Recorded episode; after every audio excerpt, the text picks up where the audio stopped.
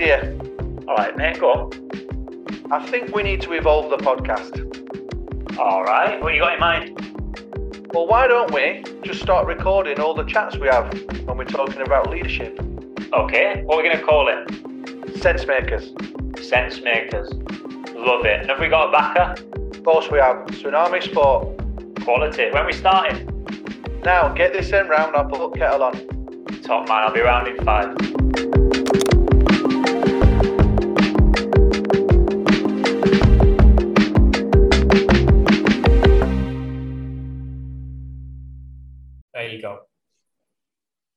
Sean Anthony Sherwood is a qualified life coach and experienced pastoral leader currently working at Royton and Crompton School in the Greater Manchester area of the UK.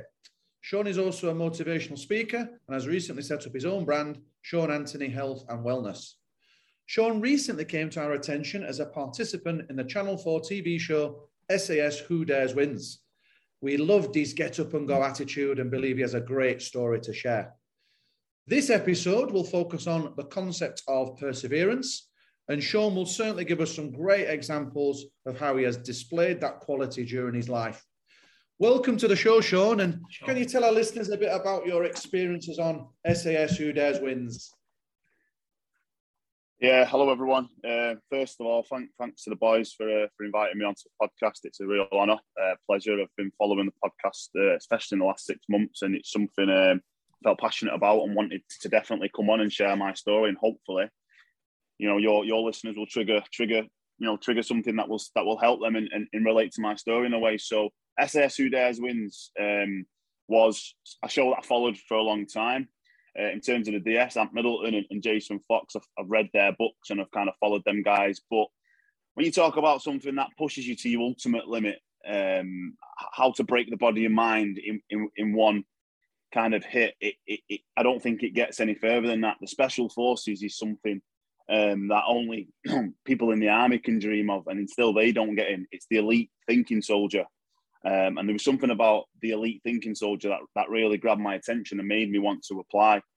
Now, these boys are, you know, the people you send for Bin Laden, your high-end terrorists. You know, they're not, they're not, they're not your average, you know, your average army army army veteran, the people who, who, you know have been there, done it, been dropped on enemy lines, and it's something that I felt if I could get you know myself around these guys, I would only improve myself, my personal development as a person. So.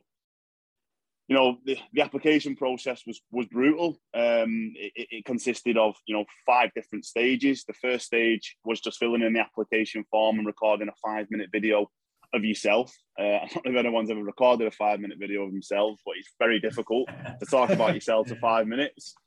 Um, then from that, you know, a number of, of, of, producers that work within Channel 4 and Minnow Films who, who film and broadcast SAS Who Dares Wins um, contact you if, if they feel, you know, your story fits TV. At this point, it's all about TV and Channel 4. It's got nothing to do with SAS Who Dares Wins. Um, it's just about, you know, your application at that point. I was fortunate enough to get a phone call um, to get to stage two, which was then a fitness test requirement. Now we was in COVID, so what would usually happen was you would go down to London um, to Channel Four, and then they would physically put you through with some of their PTs, their personal trainers, uh, the fitness test, the requirements to um, to get to stage three. Now the fitness test consisted of um, a 1.5 mile run in nine minutes flat Okay, so if anyone's into the fitness or, or, or, or to give you a bit of scope of that, that's a, approximately a six minute mile, and it's it's um, it's just near enough quicker than a than, than a three quarter pace run. So it was practically a sprint for 1.5 five miles to try and get get in the nine minute time frame. Uh, then you had to carry two 24 kg dumbbells for over 200 meters uh, within a two minute time frame, and if you finished in a two minute time frame, you had to hold them until you finished. So again, something that, that I found difficult. Um, uh, and then you just had to tread some water uh, for five minutes. It was kind of a swim test to prove you, know, you could cope in water. So these were the tests that I had to do. The water and the dumbbells, problem at all. That was easier. Um, the run took me 22 attempts. 22 attempts. Now, the day before they wanted the, the deadline, so it was deadline for each stage basically. And the day before the deadline, I said to my missus, I said, I can't, I don't think I can do this. you know, my timing was coming up at 9.40, 9.36, 9.12. I was always 10 to 20 seconds out of the time requirement. So on attempt 24, I said, listen, I said, I'm going to uh, give it one more go. Um, and she said, why don't you change the route? Because in my head, I'd mapped the same route. You know, it was 1.5 mile. It was a little bit uphill, a little bit downhill. And she went, does it say anything about the route, you know, and the elevation? And I said, doesn't actually specify. She went, well, why don't you just change the route? So we changed the route on the last attempt and it went slightly downhill at the end. Well, that picked up my pace and I ended up doing it in eight eight minutes, eight minutes and 41, 41 seconds. So, you know, the misses, the misses come good for me there because I don't think uh, I'd have thought of that myself. So I changed the route. I got it in. I got it in eight minutes forty one seconds. I sent it over to, to Channel Four, um, and they sent it back saying you need to record yourself doing it. I said, "So I've got to do it again." They said, "Yeah, you've got to do it again." I couldn't believe it. I'd give everything on that last one. I think I'd have to do it again. So because um, they wanted more proof and more validation, I had to um, press Strava on my uh, my free train, which I run up, which I run with, which I train with. But then with my work mobile, my other phone, I had to run with that, holding record. So Strava was recording, and then I had this phone in my hand, running as fast as I could to try and um, to try and prove that I did it. So I, I pressed start before the run started, and then I stopped it at the end. Anyway, it turns out I did it in exactly the same time, eight minutes and um, 41 seconds. So 24 attempts later, mate, it got sent off, and then I got passed on to stage to stage three. So stage three, they whittle it down to about 12,000 people. Um, it's that's it started off about 100,000 people. They had they said this series was the most they'd ever in terms of applications they, they ever had for all the five previous series. So you know, there's a lot of people that have applied that applied for Series Six. Um, so then I get through to the next stage, and that was a, a, Skype similar interview to what we're doing now. It was a Skype interview with one of the, the, the top producers at Channel Four, It was a gentleman called um, John Can, who was quite high up uh, in Channel 4. Uh, and that was about an hour and a half, and that was intense. Went through my life story, went through, you know, uh, why I wanted to do it in the first place, you know, uh, what my previous experiences was, whether I had any, any, issues with authority. And he was really digging deep into my character um, to make sure that A, I was making the right decision, and B, he was highlighting some issues that, you know, when you put yourself on TV, it's out there for the world to see, and you've got to be open to criticism. Now, this is something I didn't think about um, this is something I didn't take into consideration. It was the crit- the criticism bit. He said, "You're going to get people on social media. You're going to get trolls. You're going to get." And in a way, I'm thinking, putting me off now. You know, I've come through these two stages, and and it felt like he was trying to put me off.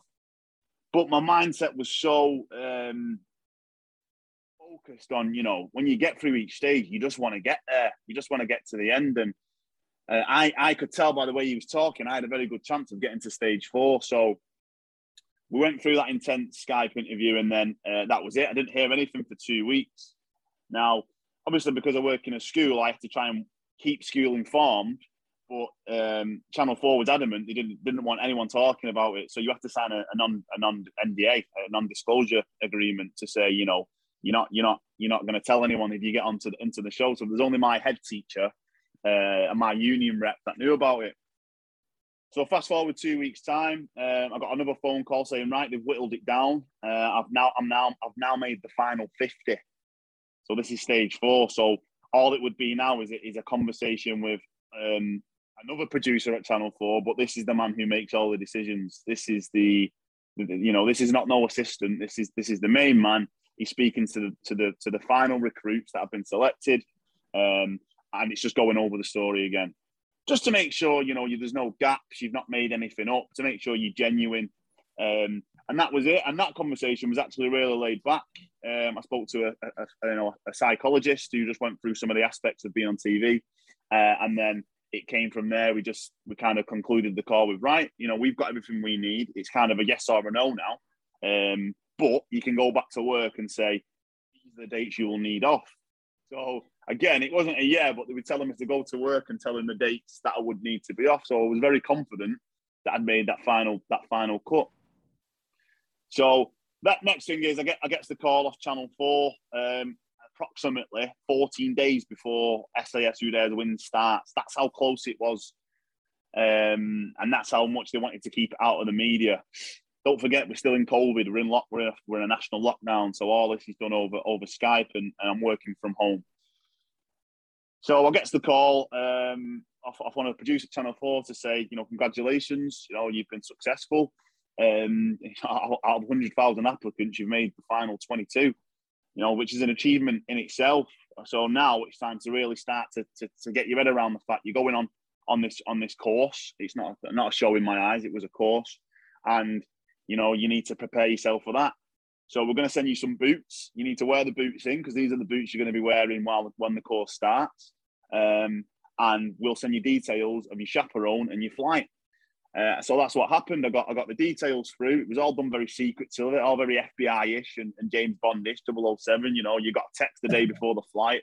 Even when I got to the airport, there was um there was a chaperone there. She was kind of had her eyes on me, but I never met her. It was all through text. Go to this terminal. Go and wait at Costa.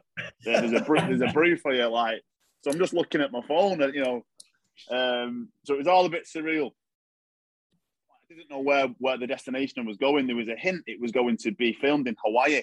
Okay, this is this is where this this is where apparently the series six is going to be filmed obviously COVID's changed all that, and I seen my flight details, and it was Inverness, Inverness Airport. so you know, this is um, this is a big, big, big change from Hawaii. So I got my uh, my flight details. I got my information. I was on a very small aircraft. I don't know if you ever flew to Scotland, but it's a very you know there's only 20 people on this plane.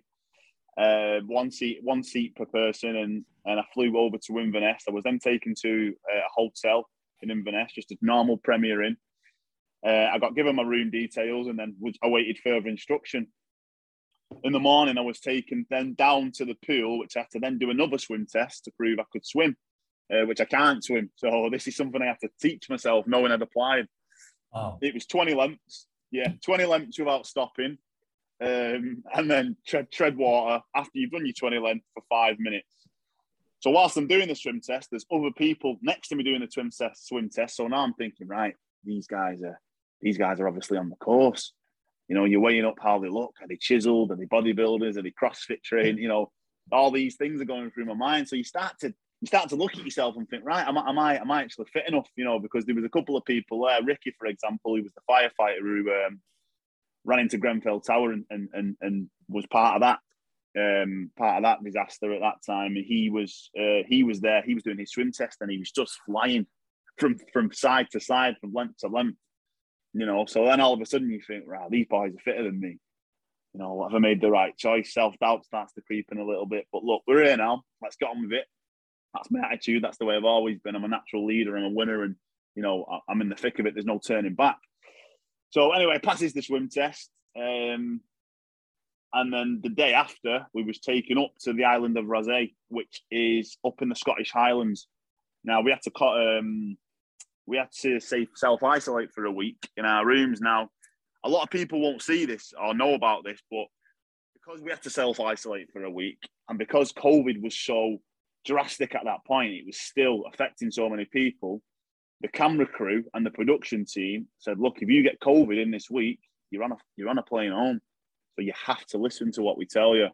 Now you're in your room for 20 hours a day, and this was a really really old hotel you know, with um, with with with it was like a bed and breakfast, and your room was very small. I would I would say box room level with a tiny shower. Now you was allowed out for one hour a day of exercise, but you had to wear your mask at all times. Again, this is very difficult for people who struggled in lockdown, uh, which was, was which is myself, which is one of the reasons I applied for SAS. Um, I'm now in this in this four before room, you know, for 20 hours a day. You know, there's only so much Netflix you can watch. There's only so much, you know, and you couldn't speak about where you was. You could only speak to family. So friends had been cut off, uh, work colleagues had been cut off, you know, because they were asking what were going on. Because I just all of a sudden went off from work and couldn't say why. Um, so it was very difficult. I found that bit one of the most one of the most challenging. Um, I wasn't say I was I would I was I was locked up, but I definitely felt you know I was locked up. I was I was I was on my own for 20 hours a day, and your room and your food, everything was brought to you, so you didn't really interact with anyone else. So that was its own battle in itself. So the day before the course started, day one, we was kind of given a heads up. Look, be up for four o'clock. You'll get your last COVID t- what? You'll get your last COVID test, and then that's it. You know, it, the course has started. You'll know when the course has started. So we got we got um we got suited up. We got our we got our we got our clothing given to us, and then we got taken to a remote island of uh, a remote area of Inverness where we was placed onto a train, and then boom, all the cameras came out. Wow, and we've not even got into what actually happened on there, and I'm already thinking out. You know, you've got you've worked so hard, 24 attempts to to get your time for a run. You've taught yourself to swim. You've had a week's isolation and no contact from your pals, and you've disappeared off the face of the earth.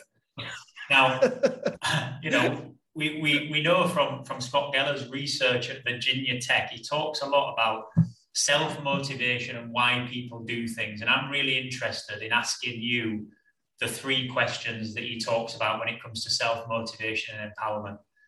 We haven't even go, got to how you perse- per- persevered through them. But first of all, the first question he, he talks about is can you do it? Could it work? Is the second one. And the third, is it worth it? Now, I'm sure that at some stage throughout this process that's been weeks long, through a pandemic where you've taught yourself a new skill, you've, you've run yourself ragged, and you've cut yourself off from family and friends, the answer to that first question, can you do it? You've got to be thinking yes. It was always it was always a yes, uh, Lewis, but it was more so when you when I didn't know I was guaranteed. So I need to go back to answer this question. So when I applied, no, there was no guarantee. After stage two, there was no guarantee. After stage three, there was no guarantee. But this is in a matter of months. So I knew that I had to sacrifice a lot, you know, and, I'm not a heavy drinker, I don't smoke, but I like to enjoy myself on the weekend and I like to eat my own foods and I like, you know, I like to enjoy myself as, as much as the next one. But I knew um, football twice a week wasn't just going to cut it. I had to prepare to say, as if I'd already got on, as if it was a yes from every stage, as if I was definitely going to do this course. And um, you know, 40,000 other people wasn't going to do this course. So, you know, I sacrificed my diet changed massively. I was training as if I was training to join, you know, the armed forces. I'd bought a Bergen for the first time because um, I never knew what a Bergen was before SAS Who Dares Wins. I was doing a lot of mountain and hill running, which is something I'd never done before. I stopped drinking alcohol completely. Um, and my time spent sleeping um, was something I'd never thought about, you know, going to bed at a certain time, making sure there was nine hours. So all these things that I was thinking about answers the first question. I always, I it was always a yes. I can do it because I'm living, I'm living and breathing it to make sure that when I go and I get there, and I will get there, um, I'm as prepared as I possibly can be, and I've got no excuses. Should I, should I, and my arm take my armband off on that first day because it's one of them things, you know. When if you've ever watched the series, people take their armbands off on the first day, and you think, you know, you've prepared six months for that. Yeah, six months for, for that. For that one opportunity, for that armband to come off within six hours because you've just been given a culture shock. So the, the, and the, I, I, go on. No, so it was the it was it was the fear of of that and being prepared. So yeah. the minute I decided to apply was the minute I knew I could do it. So you knew you could do it. You question one. Yeah, you had a tick for that and you, I've already noticed that specific terminology you're using, and you've said it right from the start, and you explain why you saw it as a course. It wasn't a game show to you. It wasn't a TV program to you. It wasn't an, a, an adventure for you. It was a course, and I think that's quite quite important and significant in this. So you knew you could, or you, you said to yourself you could do it. The next one was, could it work? What what what does that mean in this context? What would it work in mean? Uh, I think you know, does your lifestyle fit? You know, I didn't have a child at the time, so I'm looking at some of the other recruits who had children. Um, I'll give you an example. There was a solicitor on there. Um, there was a solicitor on there, a girl, blonde girl. I think she left after day four, but even in the hotel, she was down the road for me, and she was still working. She was still, you know, replying to case files. She, she up until the day before the course started, she had two kids. Her lifestyle was quite hectic, And I use them as an example because I didn't have that.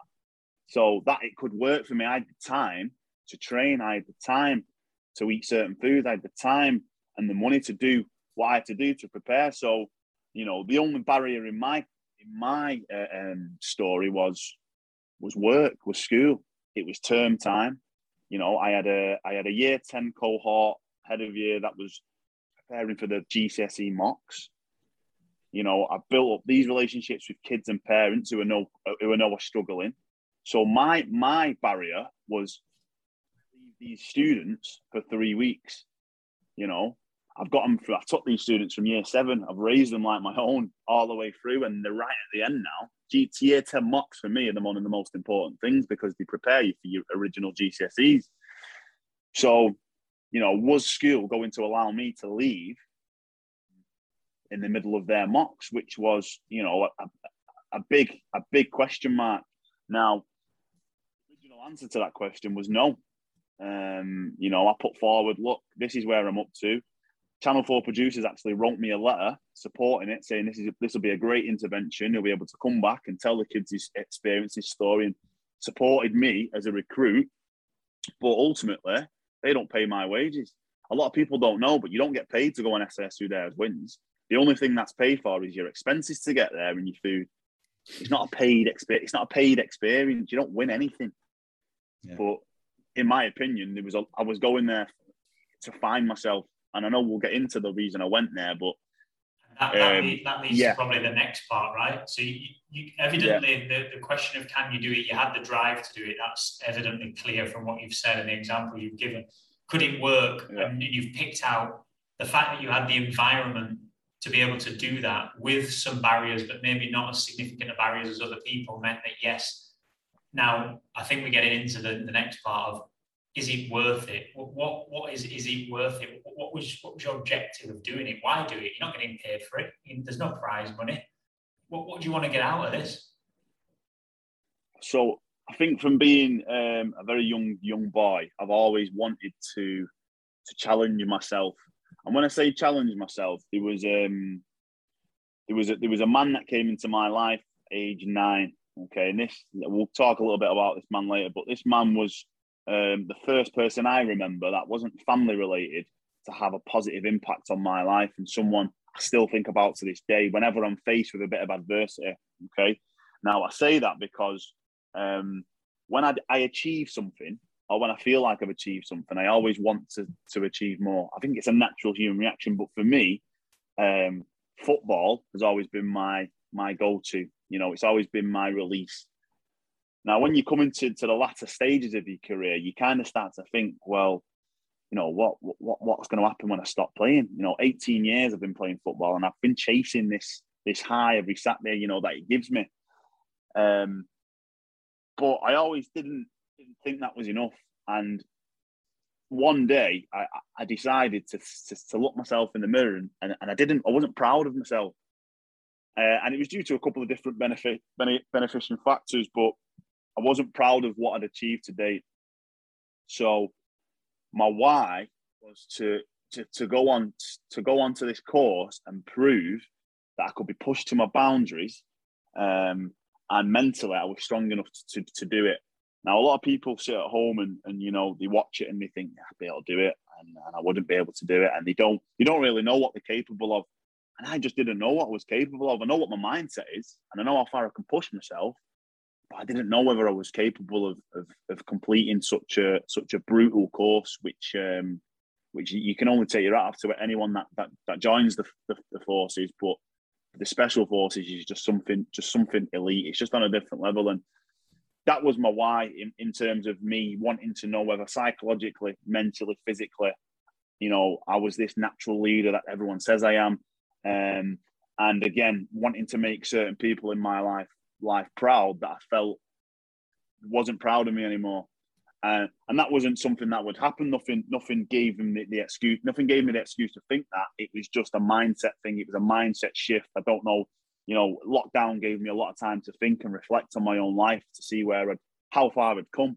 Because you should only ever look back to see how far you come. But I kind of, I was, I was on autopilot, just happy being being in the lane I was in. I didn't want to look look around the corner. I didn't want to take a step into the unknown. And it's that fear of the unknown that made me want to see, do you know what? Let me see if I've got this in me. Let me apply and see how far I can get. And that was my why because I've been on autopilot and I'm, and I'm kind of just drifting through life. And I don't want to drift through life. I want to inspire.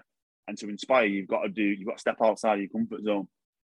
And to step outside of your comfort zone means you've got to do something you've never done before, and you've got to be willing to to do something you've never done before. And and, and that was my that was my main why. Um, you know, to to to, to prove someone someone right, someone who, who I know believed in me, who my relationship with was kind of dwindling, to kind of fulfill this need, you know, that football's given me for 18 years, uh, and I know my career, you know, is coming to a kind of an end in terms of playing at a top level and or a semi-pro level, and to prove to myself, you know, that I didn't want to be on autopilot anymore, and I, and I actually can take take the take the switch off and take that step into the unknown because once I do that, I've committed, and once you commit, you know, there's only you and the commitment phase that that, that can show how far you've come. And you know, you could fail, you could not, but it's that fear of failure that's got me to where I am today.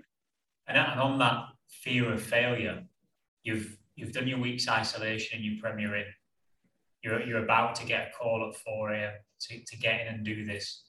And there'll be people watching this show that question how real it is and how far out of your comfort zone you actually get and how how realistic failure might be.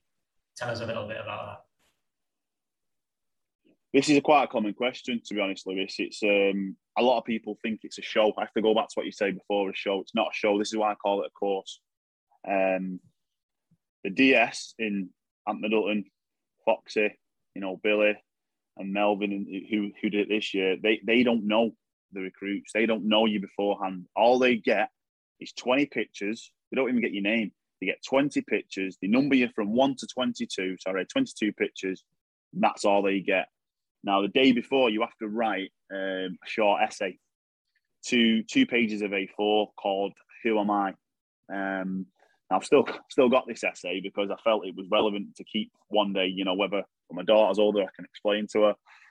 But when I was writing this essay, it was a short essay about yourself and um, you know what you why you're there, what you're doing there, and what do you want to achieve.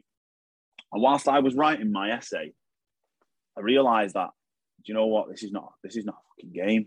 You know this is this is hitting home now. I'm talking about stuff. I'm writing stuff down, Lewis, that I've never wrote down before. I'm talking about you know a, a, a, Uh, my mother in a way I've never spoke about my mother before, and I'm thinking I'm really leaving myself vulnerable now to the nation, and it didn't kick in until the night before, and this is when my self doubt creeped in. You know, am I doing the right thing? Some of the stuff I'm going to speak about is it's going to be televised. You know, how is it going to affect the people back home when they see it? This is things I've never thought about before. So to just to you know give you a bit of a glimpse into how real it was, that was very very real for me. And when I was writing that "Who Am I" letter, I actually struck a struck a you know, a few tears. Um, it was difficult. It was a difficult letter to write, but I wrote it. I sealed it. Boom, that was me. Switched off. Put it in the envelope. One of the producers picked it up. 4 a.m. comes. You kind of know what's coming, but you don't know what's coming. You know, we get put onto this onto this train. Then the cameras come out. Now the camera crew have got the job to do. They need to they need to televise it because Channel Four want to show it. But the DS, they've got a job to do. They don't care about the cameras to give you an example of that, we was running down um, after the first task. We was running down back to uh, the trucks, the wagons, and one of the camera crew got in, got in the way, and Ant Middleton fucked him off. Sorry for swearing, but he he threw him out the way. And he said, "Get the fuck out the way! sick of these cameras getting in my face." He went, "If you don't catch it, you don't catch it. That's not my problem. I'm here to run this course." Oh. And it was like some of us looked at each other and thought, "Bloody hell!" Like he he, he's, he's not for TV. He's the most down to earth, genuine person. You know, I think I've met. I went to see him yesterday. Um, he did a tour yesterday. I went to see him and watched him and spoke to him. And then, you know, he keeps in touch with some of the recruits. That was no nothing. Nothing on that was for TV. In my opinion, from what I see, and my personal story was for TV. Now, people say, you know, it's got it's got its agenda. You've got to get certain races on there. You've got to see. You've got to try and equal right it. But you know that's not the reason I applied. You know that, that's that's politics. That's Channel Four. That's TV. But the show, the course, the course was as authentic as, as I I can imagine. And every day for me, I found was a struggle.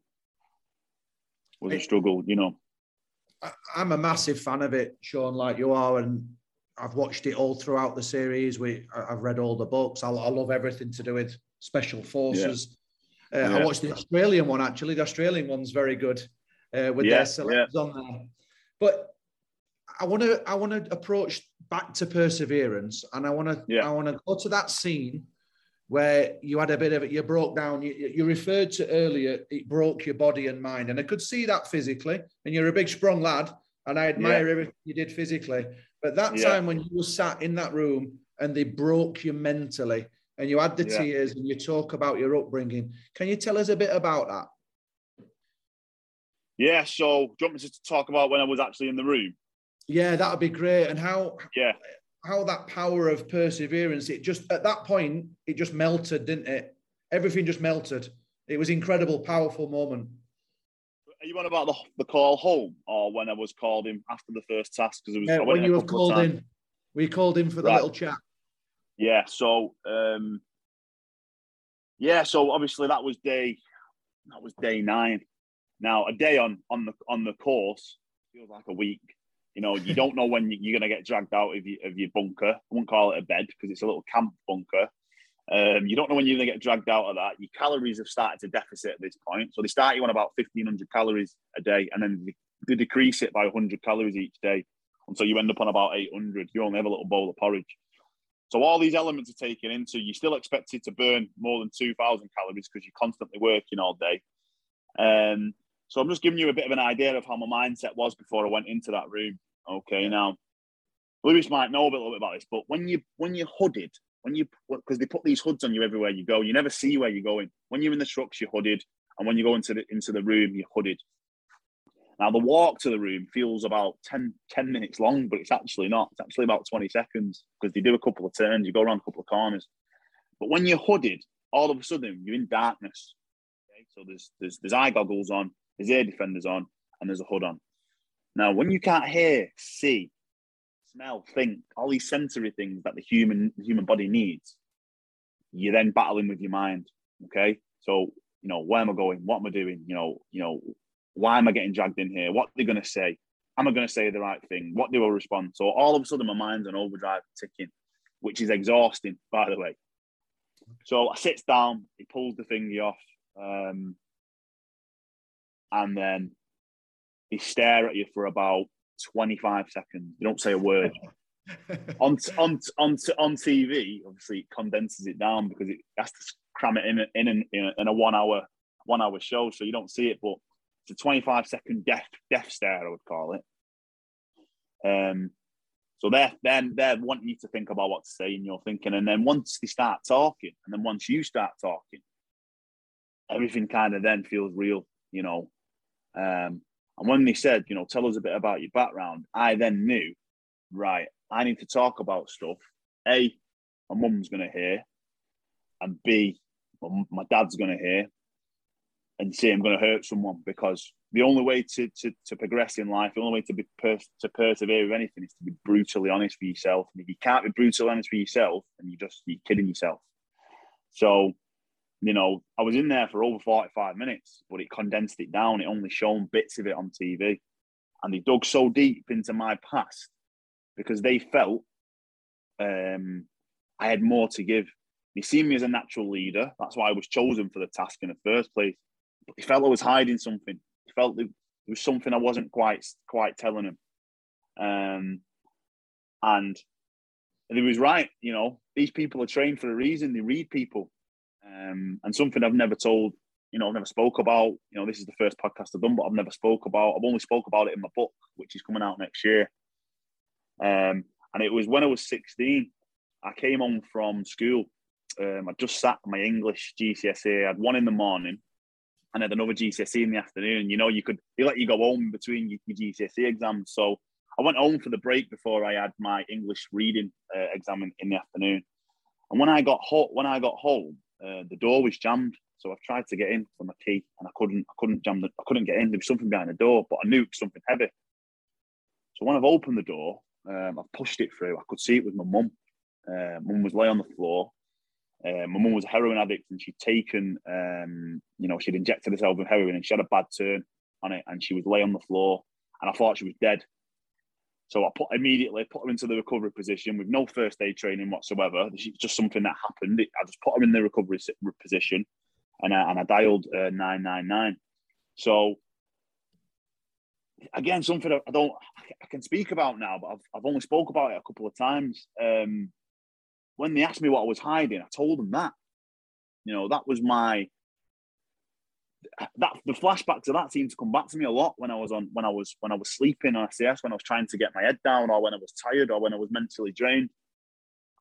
Um, and that wasn't the reason I applied, but that was that was that was something I'd never spoken about on on on um, on a public platform, um, and it's, it's something I've never spoken about with my mum. You know that com- that conversation when the ambulance came and taken her, when she'd come around, she realised what had happened. You know, her son had found her 16 years old. I had an exam in the afternoon. I had to go and sit because in them days it wasn't, um, you know, you, you, you kind of didn't get special consideration like you do now. You can get special consideration now and you can write to the exam board, but that's all in a timely manner. I had two hours before I had to go back to school. So um, and I went back to school, and I'll tell you about that that, that a little bit later. But uh, the ambulance came, took her to hospital. Um, I told them I had, I had, an exam to do. Uh, I didn't tell anyone at school. Um, I went then went back to school and I sat my, my English exam with with with that incident that had happened prior. When I got out of the exam, clearly my mind wasn't in the right place, and I um, I told uh, I made a phone call um, to well, I was, I, I, had, I, had, a phone call off my older brother to be told that my mum had discharged herself from hospital and had made her way back home. She didn't even want medical attention. So when they was asking me these questions and talking about my childhood, that, that's that's the one story they never shown on camera, but that's the story that mattered the most um, and was the most to me in terms of it, it, kind of got got me through. You know, I realised, you know what, I have been through a lot, and everyone's been got their own demons, but that was a demon I was battling, and I kind of wanted my mum to hear hear that story and how it affected me because we've never had the chance to kind of reflect and talk about it because he kind of outgrows and things get buried. A lot of things get buried in the past.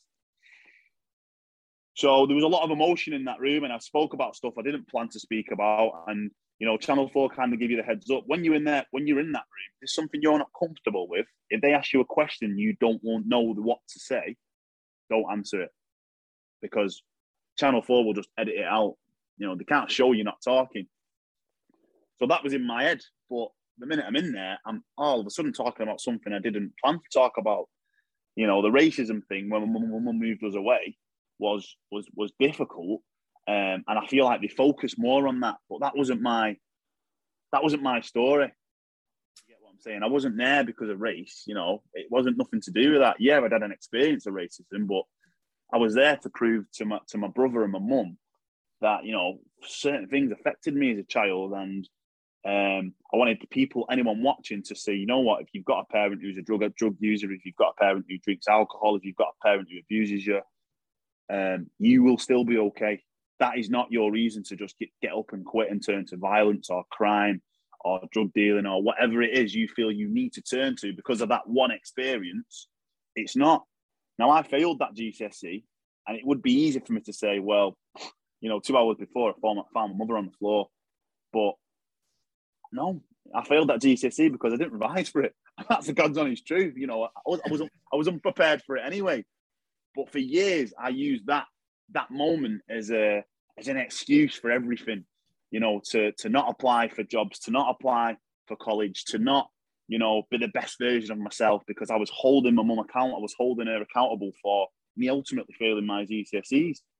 Uh, I didn't get the college course I wanted to get on because I needed that. I needed that exam grade. I needed to get a C in that exam to get to get onto the course I wanted to. So look, it brings me back to, to being in that room and going through all them emotions.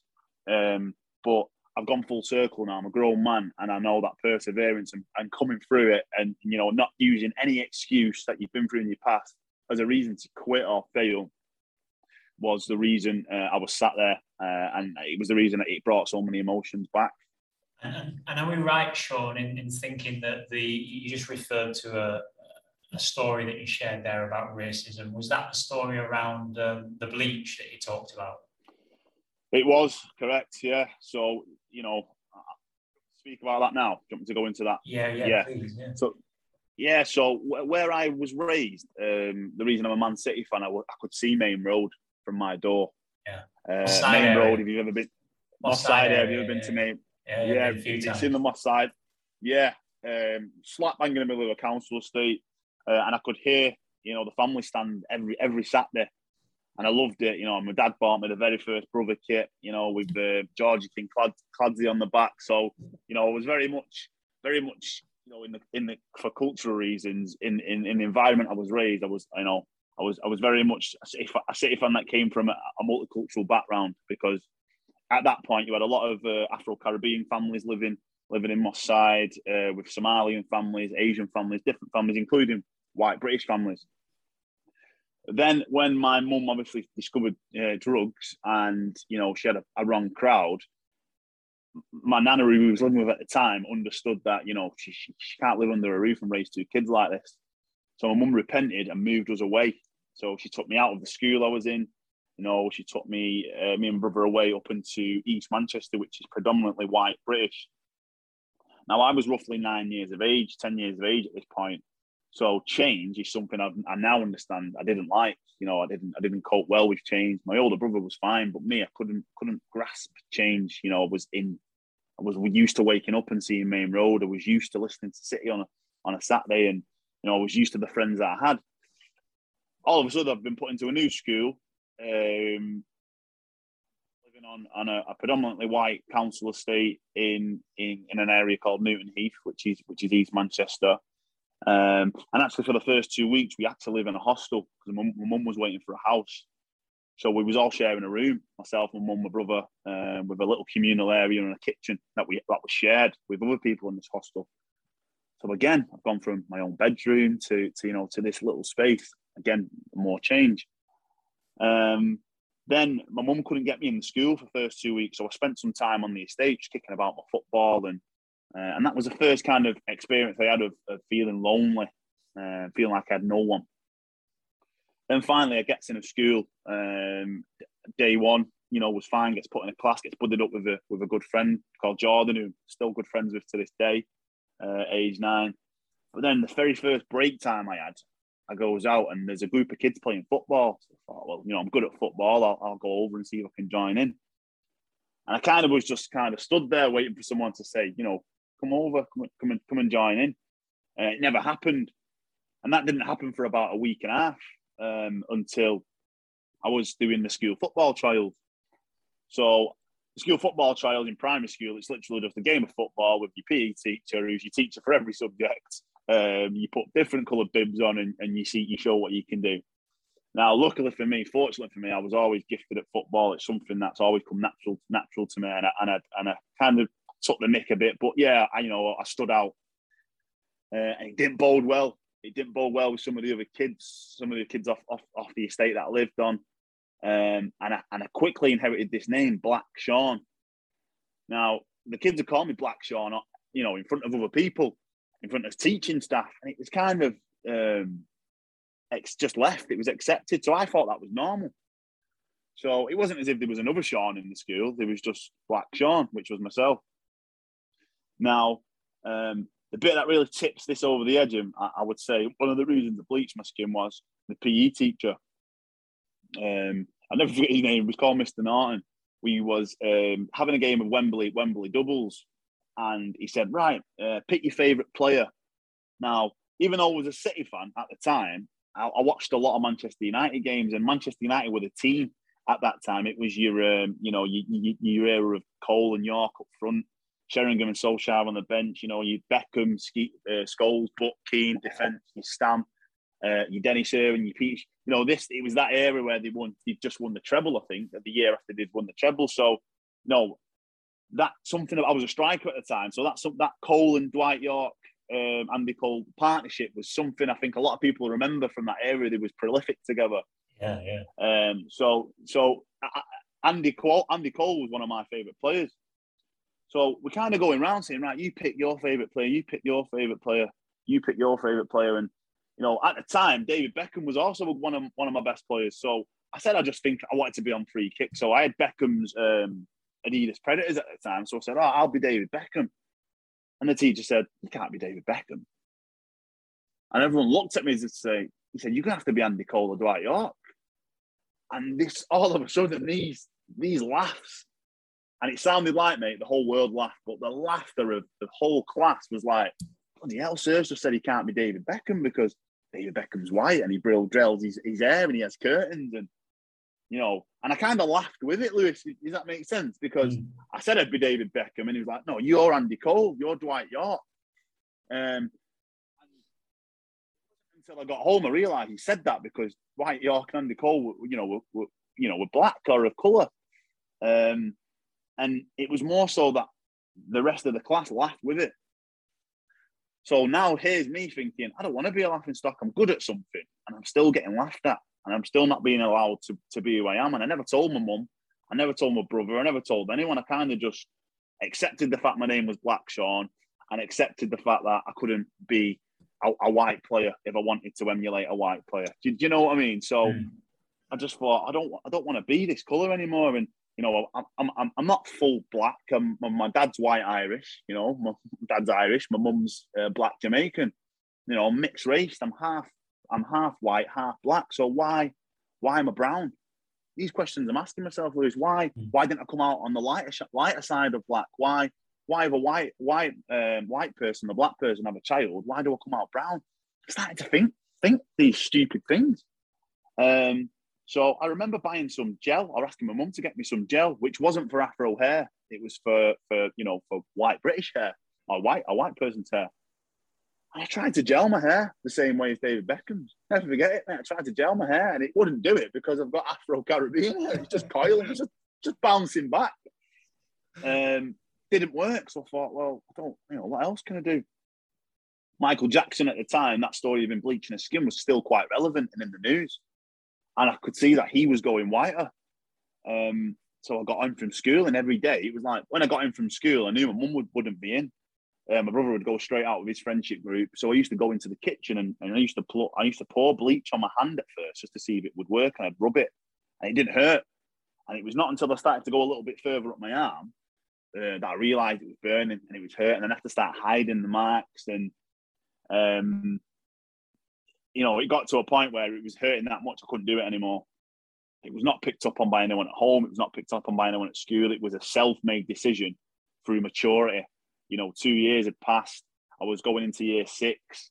I started to discover, you know, puberty. I was a young adolescent boy, and I started to grow and get taller and fill out and realize, you know what, I'm not being called Black Sean anymore. I'm not. I'm not having it. Um, so then I, I've gone from being a bit of a victim to being the abuser. And then I started fighting and I started taking this anger out bleaching my skin and being embarrassed about it on other kids. So, you know, it, it's upsetting to say, mate, but I turned into a bully to take the pressure off me. If you was ginger, if you was overweight, if you had spots, I'd go for you, you know, to take the pressure off me. Um, and this is something I see in schools today in my own role, and especially as a uh, head of year a lot of people who bully, they do it because they're insecure about something with themselves. Uh, and I see the signs more than ever because I've been through it myself. And I think that's what makes me relatable. Yeah. So, you know, it was a difficult time. Um, I, I got through it on my own, but my reasons for doing it was was was mainly linked to the fact that, you know, I wasn't accepted for who I was. Yeah. It's, interesting, Sean, because you. I, I just want to thank you for being brutally honest first and foremost. Yeah, yeah, sure. It's it's so powerful, uh, and I know it's it's hard to bring these kinds of things back up, and yeah, yeah. super powerful. But I want to I want to link this back to how important is it knowing yourself, and then it's that connection with perseverance. And I want to bring up the interrogation phase, which yeah. I know for you, you you've you've you've found that particular phase really difficult. You're in that room, yeah. putting stress positions you're depleted yeah. of all your sensory. What did that do to you then at that stage uh, of the course? And how, what were you thinking about in that time? Was it bringing back all these memories? Alan, I'm going to be brutally honest with you again. Um, when I got to before if, before I started the course, I said to myself, if I can get to interrogation, having watched the show, it looks the most easiest because it's not physically demanding. Um, and I said to myself, I get to interrogation, that was my target. Um, then I, will pass that course because physically, I was near the front uh, with Connor, who was the Irish the Irish boy. He passed it. He was just ahead, miles ahead of, any, of everyone. But I, I, was up. I was up with him. I was always second and third in, in the ranks in terms of fitness. But I don't think anyone can prepare you for for interrogation. I, I genuinely, genuinely don't. And for my for my experience, you know, even needing the toilet was something you couldn't do. You had to wait.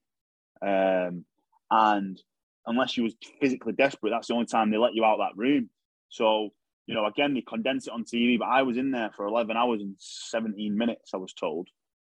Um, and the minute the goggles go on, it's, um, do you know the, the, the, the, the, the clown goggles that you put on? It's like they're like beer goggles and you see what someone would drunk would see. And it's like uh, when you're hypnotized, it's like these circles.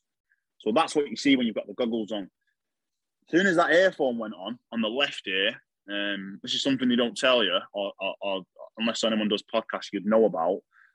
It's a woman getting raped, and it varies from a woman getting raped, and all I can hear was no, no, no. Then this side is a, a pig getting butchered. So it, now you combine those those two together with the goggles, stress position, is, you know, you're up off the floor, you, you, your hands are tied, your back's forward, and you kind of, and they, they change stress positions every six minutes. All you've got is your mindset.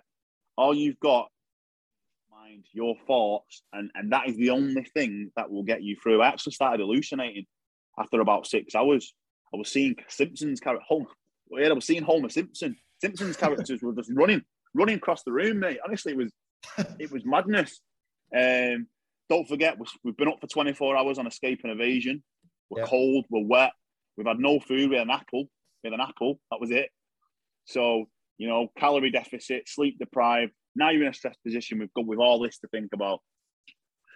So, how did I get through that first hour? Uh, I'm a massive Oasis fan. Okay.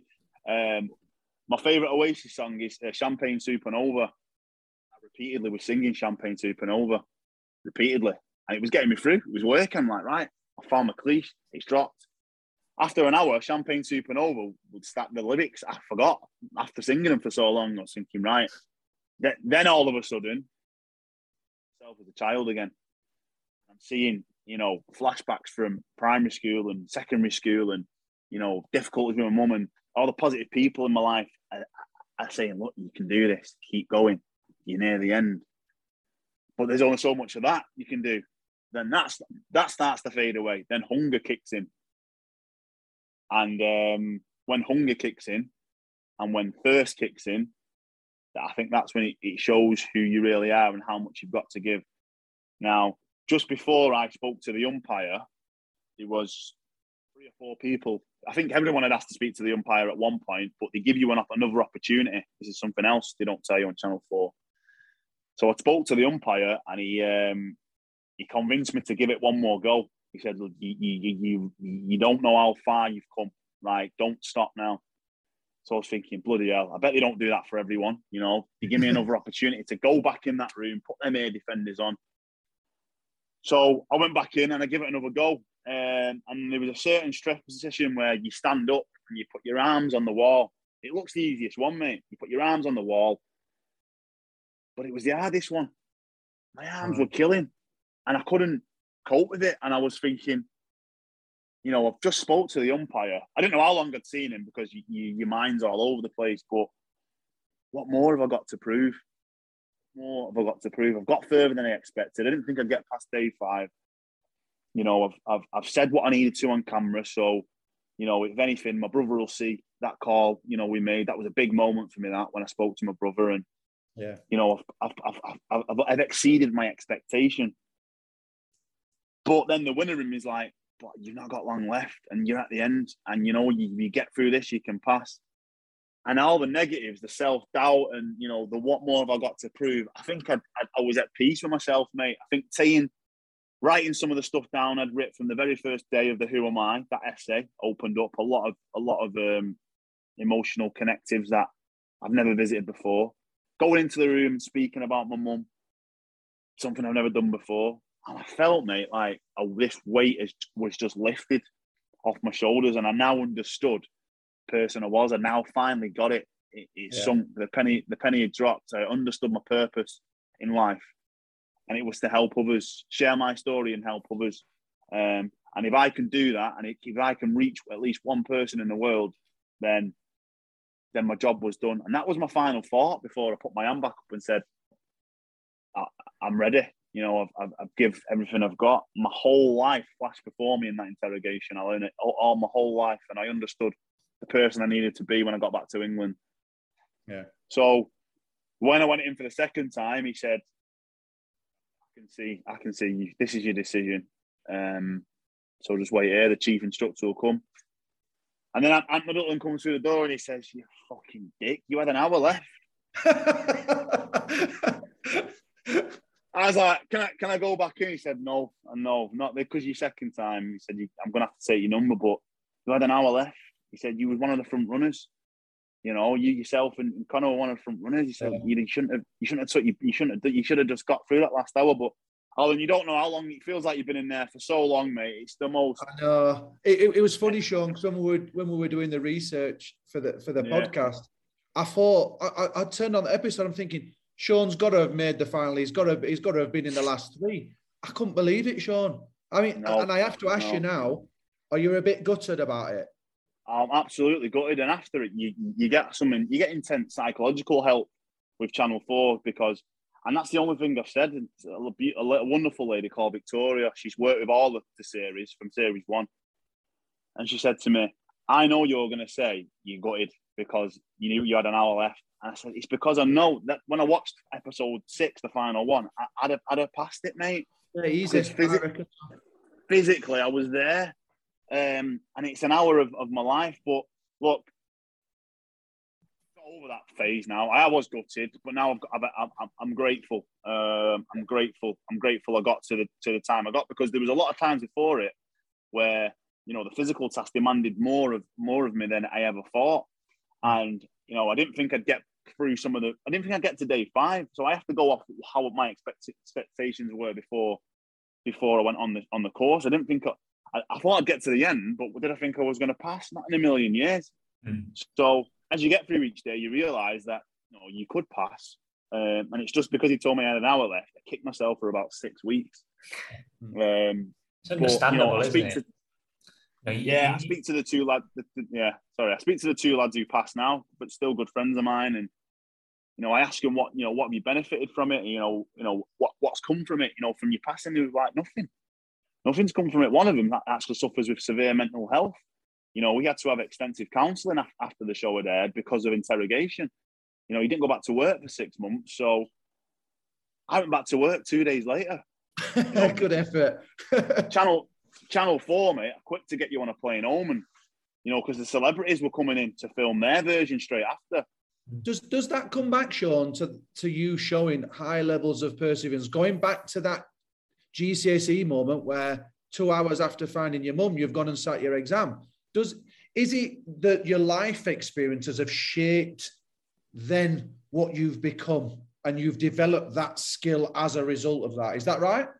I would definitely say so, Alan. Yeah, I would say you know you are what you see. Um, you know, from from a very young age, you know, you learn from your parents. It's learned behaviour until you can you can you function on your own.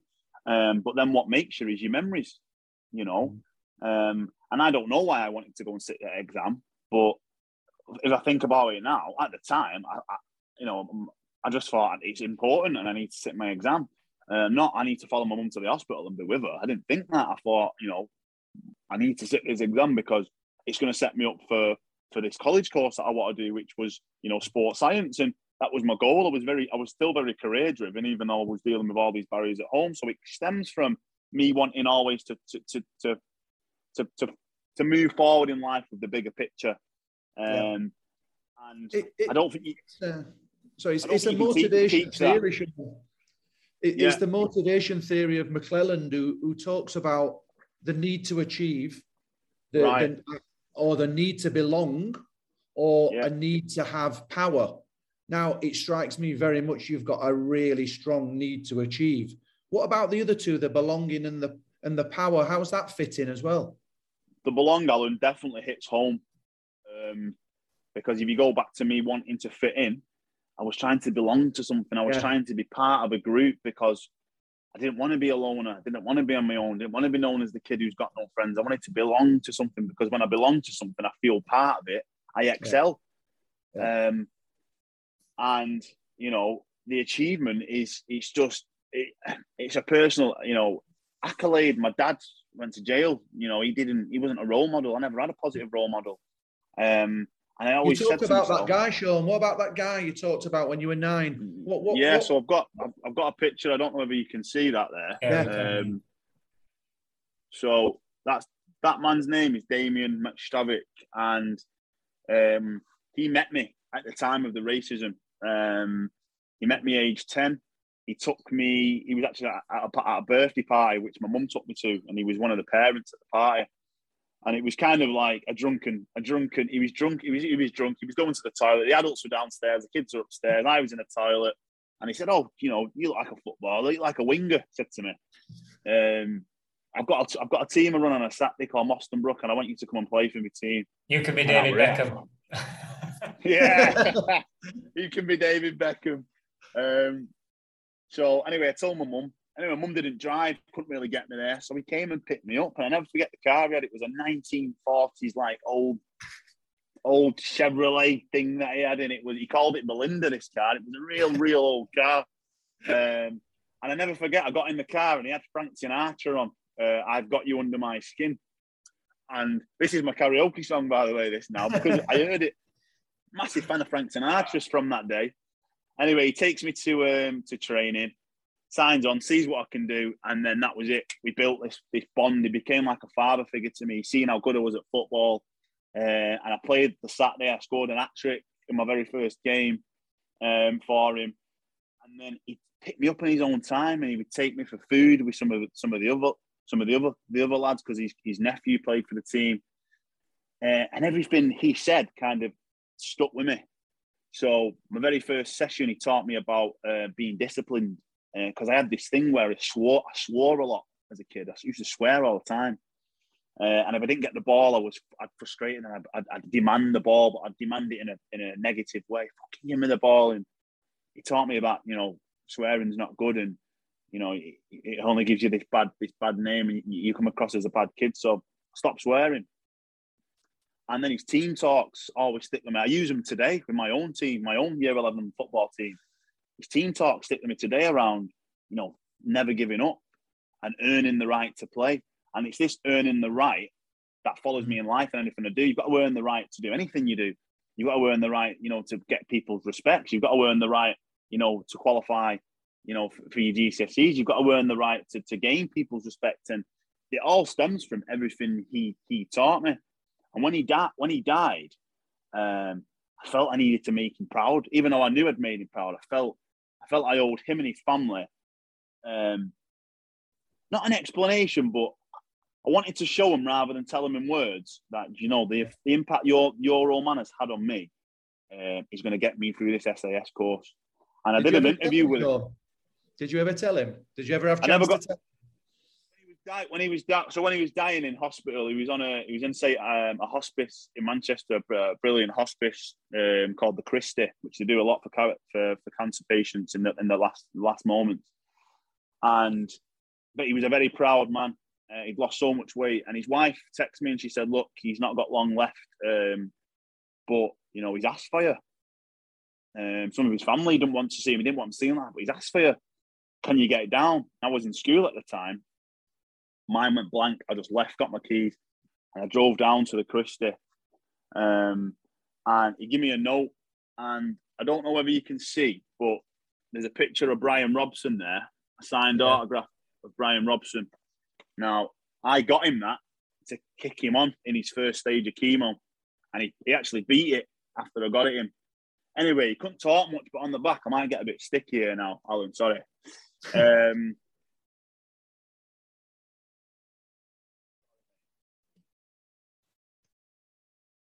all right. Take your time, Sean. No problem, mate.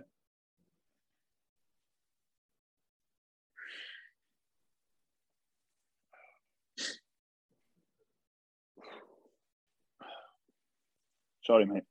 It's fine. Just No, no, take take your your time. time. Get a drink.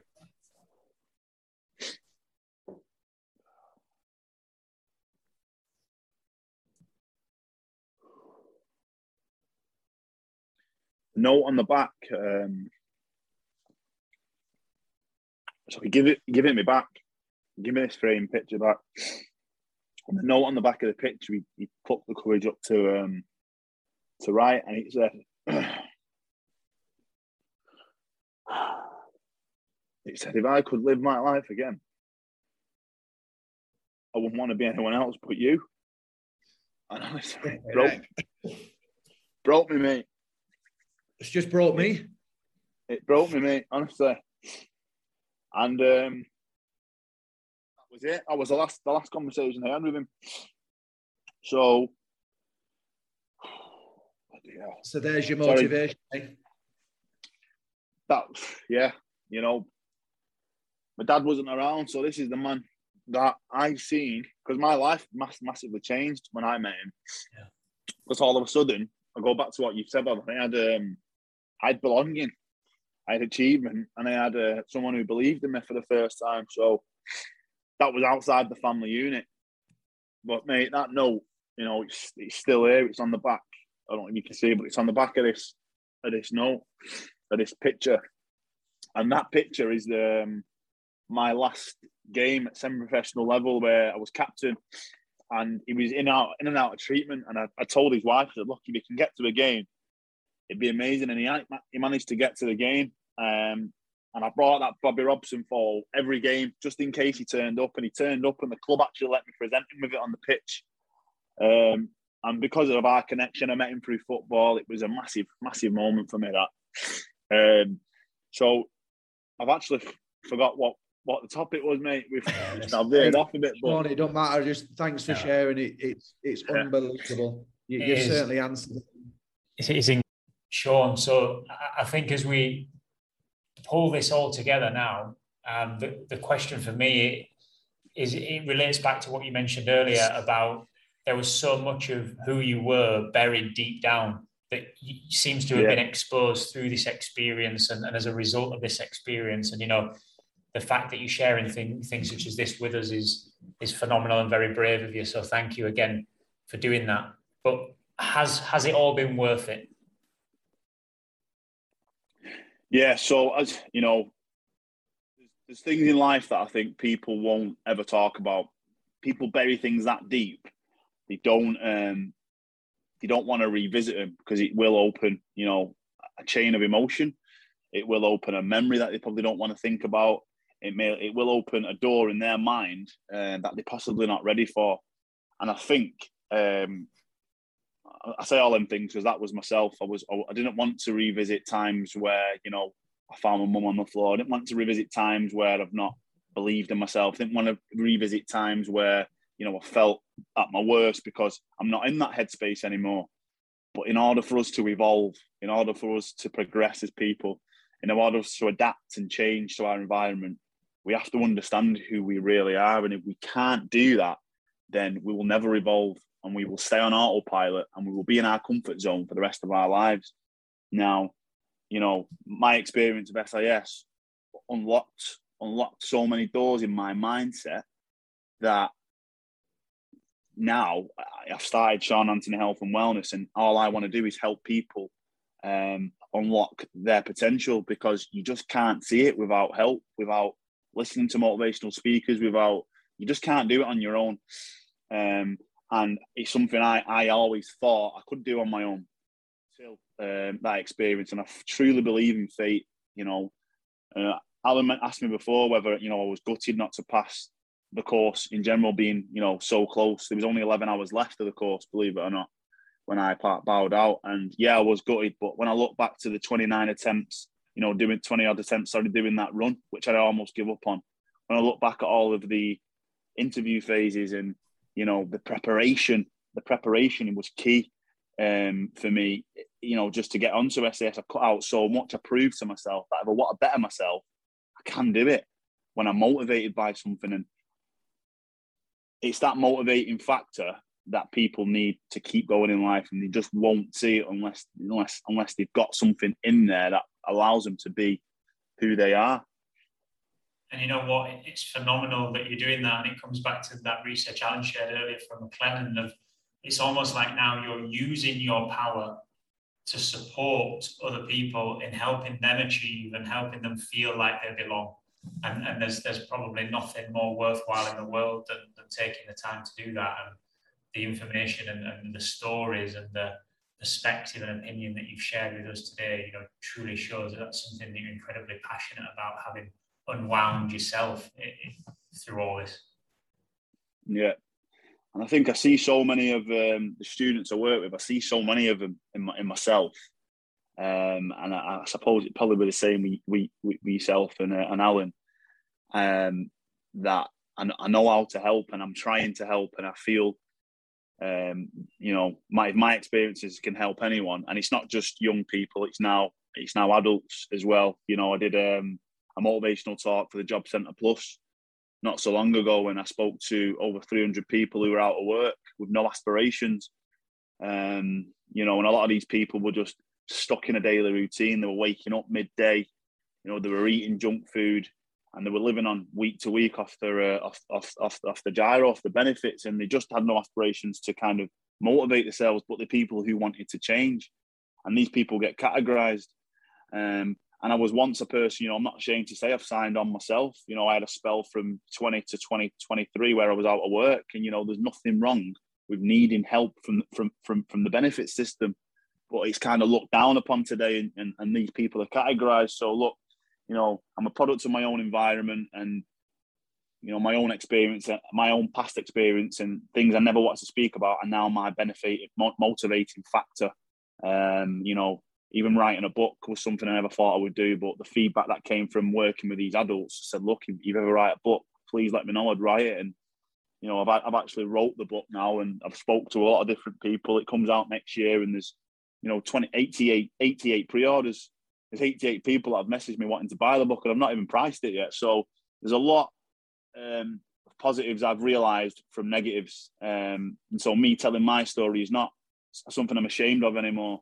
Um, I, I, don't tend to get upset or emotional anymore, but I think you know sometimes mate, it's unpredictable. I didn't I didn't think I'd, I'd, I'd um, I didn't think that would hit a chord that that last that last that last bit we we, we just spoke about in terms of my my role model, but again, you don't know these things until you experience them, until you do them. And, and this is my first podcast, so you know, speaking about it, it never gets it never gets old, it never gets boring, it only gets more empowering. Um, and and that's what I, I emphasize today to to speak about things when you're thinking about them, to speak to speak to people who can motivate you. And, and my motivating factor is the reason I've wanted to change my life. And it's it, I don't think I don't think it would have happened. I don't think it would have been unlocked in my mind if I'd have not gone through interrogation because you put in a place you would never be put on in normal life. People say to me all the time, like, you know, when you go to the gym, you stop when you're tired and you go home.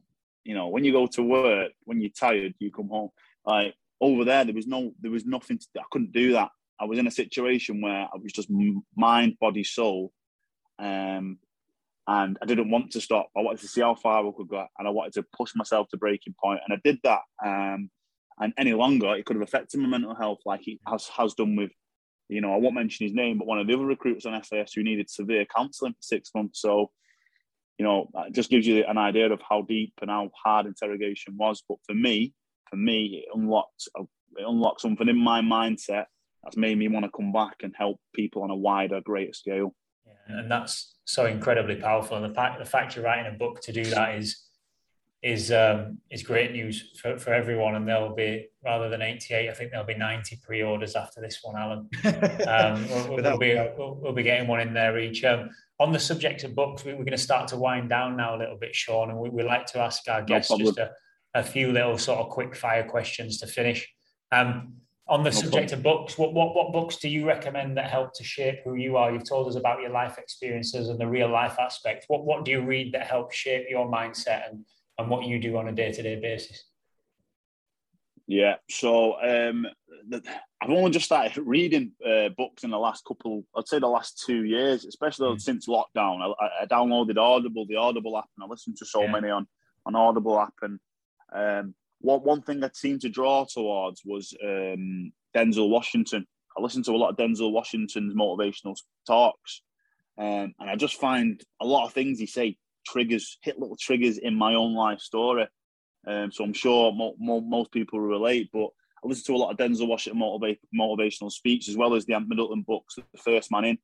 Um, something about that book triggered triggered something in my mindset, and I related a lot to what he said in that book. But one um, book in particular that I read was um, Tyson Fury's autobiography, which I found, you know, I've, I've grown up in a family with with drink, drugs, you know, criminality all around me, um, and Tyson Fury's autobiography was was a real eye opener, and I found that um, relatable in a lot of ways. So you know, I read books of, of, real life. I don't really read fiction. I read I read people's real stories um, and mindset challenges and mindset change. And you know, rather than the life the life coaching books and the manuals I read, I, I try to read as many autobiographies as the kind of people who've managed to change their lives around. And you know, if, if, if anyone that's listening has not read Tyson Fury's book or Ant Middleton's First Man In, um, or Jason Fox's Battle Scars. These are the books I, I kind of read. Um, but the first one I read was um, from a gentleman called Chris Ryan. Uh, I don't know if you've heard of Chris Ryan, and he was a um, SAS oper- operative that was caught behind enemy lines. He was sent on a, on a nine-man mission um, to, to gain intelligence behind enemy lines, and anyway, all went wrong, um, and the other eight died. But he, Chris Ryan, fought for three days with no food or water, just himself, his ammunition, and his rifle, um, getting chased off Taliban leaders. And he fought off, I think it was an approximate of 20, 20, 22, 22 gunfights and managed to survive. Now, the last day, the day of his capture, he was hiding in um, like a circular container. And he said he, his life flashed before him and his little girl flashed before him and he knew he was never going to see her again and he could smell his own body rotting because of the gun, the gun, the gun wounds. And but the perseverance to be not only alone behind enemy lines, but to get yourself across Afghanistan and into Syria um, must have took some doing uh, and survive it and survive two gunfights um, just through sheer perseverance of his daughter want, wanting to see his daughter again. You know, really opened my eyes to think, you know what, there's people out there that have got worse stories than me, uh, been through a lot more than me, but we all share, share the same common goal, and it's to succeed in life uh, and make Very it to the to the end. So, you know, these books kind of all started to shape my my, my, my decisions that I'm making. Um, you know, I've made a lot of mistakes in my life. I'm not I'm not not perfect. You know, I'm only human, but I find reading really helps. You know, nullify and rectify where other people have gone wrong and and understand a little bit more about yourself because I think in in every book you, you can find something that relates to your own story. So yeah, they're the books I've I've kind of read. And the last one, Sean, our favourite one. This three leaders, dead or alive, that you'd love to go out for a meal with and have a good chat with. Bloody hell, you put me on the on the spot now. um, I mean, look, what what defines a leader? You know, rather than you know, if I'm, if I'm relating to sports people, but I'm just I can only relate to people who, who influence my life. Um, yeah, uh, and one of them would be Frank Sinatra. Um, and I say Frank Sinatra, it's just because you know he's had an impact on my life from the age of nine. The music, um, I'm, I'm, a, I'm a football manager, my, my, my motivator, and my role model. You know, he, he, was his idol, Frank Sinatra. So, you know, I'd have to put Fra- Frank Sinatra in there. Um, Denzel Washington, I'm going to have to say, is a second one because you know, with his own life experiences, um, Denzel Washington actually you know, failed.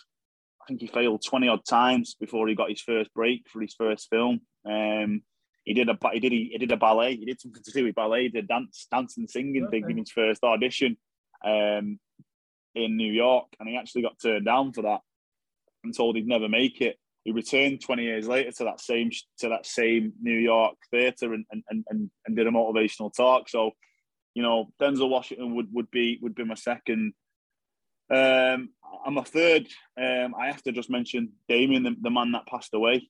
Um, you know, he was for me the most natural born leader I've, I've, I've ever come across. He's someone I've, I've, I've taken so much from, and he's the he's the reason that that I think I got into teaching. I think I got into wanting to help young young young people, not young boys, but young people, um, because of how much he impacted my life. I didn't know one adult, one person could have that much impact on a young person's life. I was I was obsessed with everything he told me, and I absorbed and um, digested everything he told me, and it's something I still use to this day. We're talking, I met him in 1998, 1999.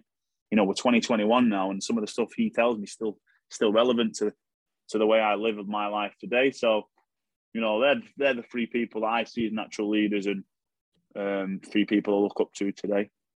Sean, the, the time's flown by, um, and yeah, yeah you know, we, we could go on for another couple of hours. We've not even started to, to look at perseverance and the links with teaching and, and how that's really impacted your career. But the insight you've given us has been absolutely fascinating um, and I appreciate just, it, just unbelievable to listen to. So thank you so much for your time. We really, really appreciate it.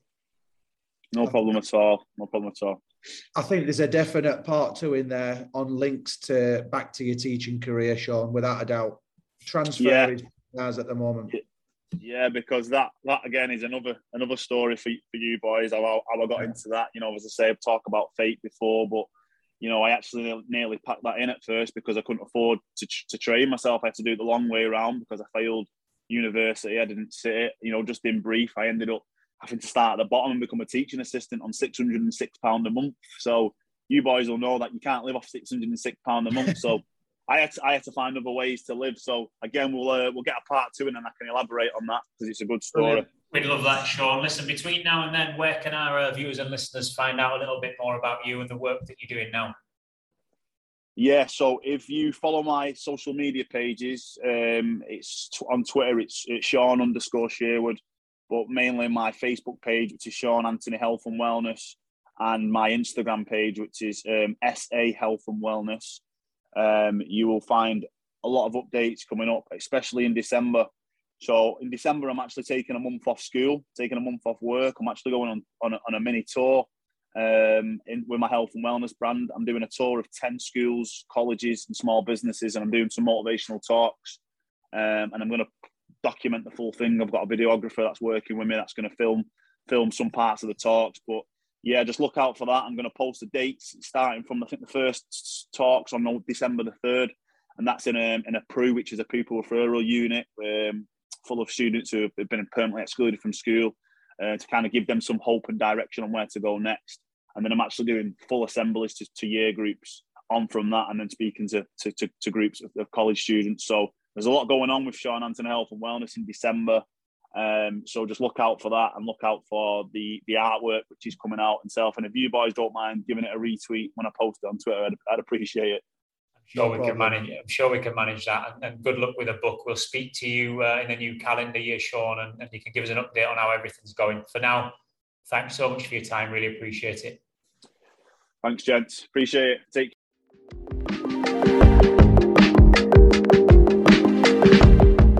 for listening to Sense Makers, brought to you by the Infinite Learners podcast and backed by Tsunami, the number one ego kit provider for schools worldwide. You can learn more about Tsunami by, by visiting tsunami-sport.com. And if you want to hear more from the Infinite Learners, you can find us on your favourite podcast platform, including Spotify and Apple Podcasts. Until next time, we'll see you.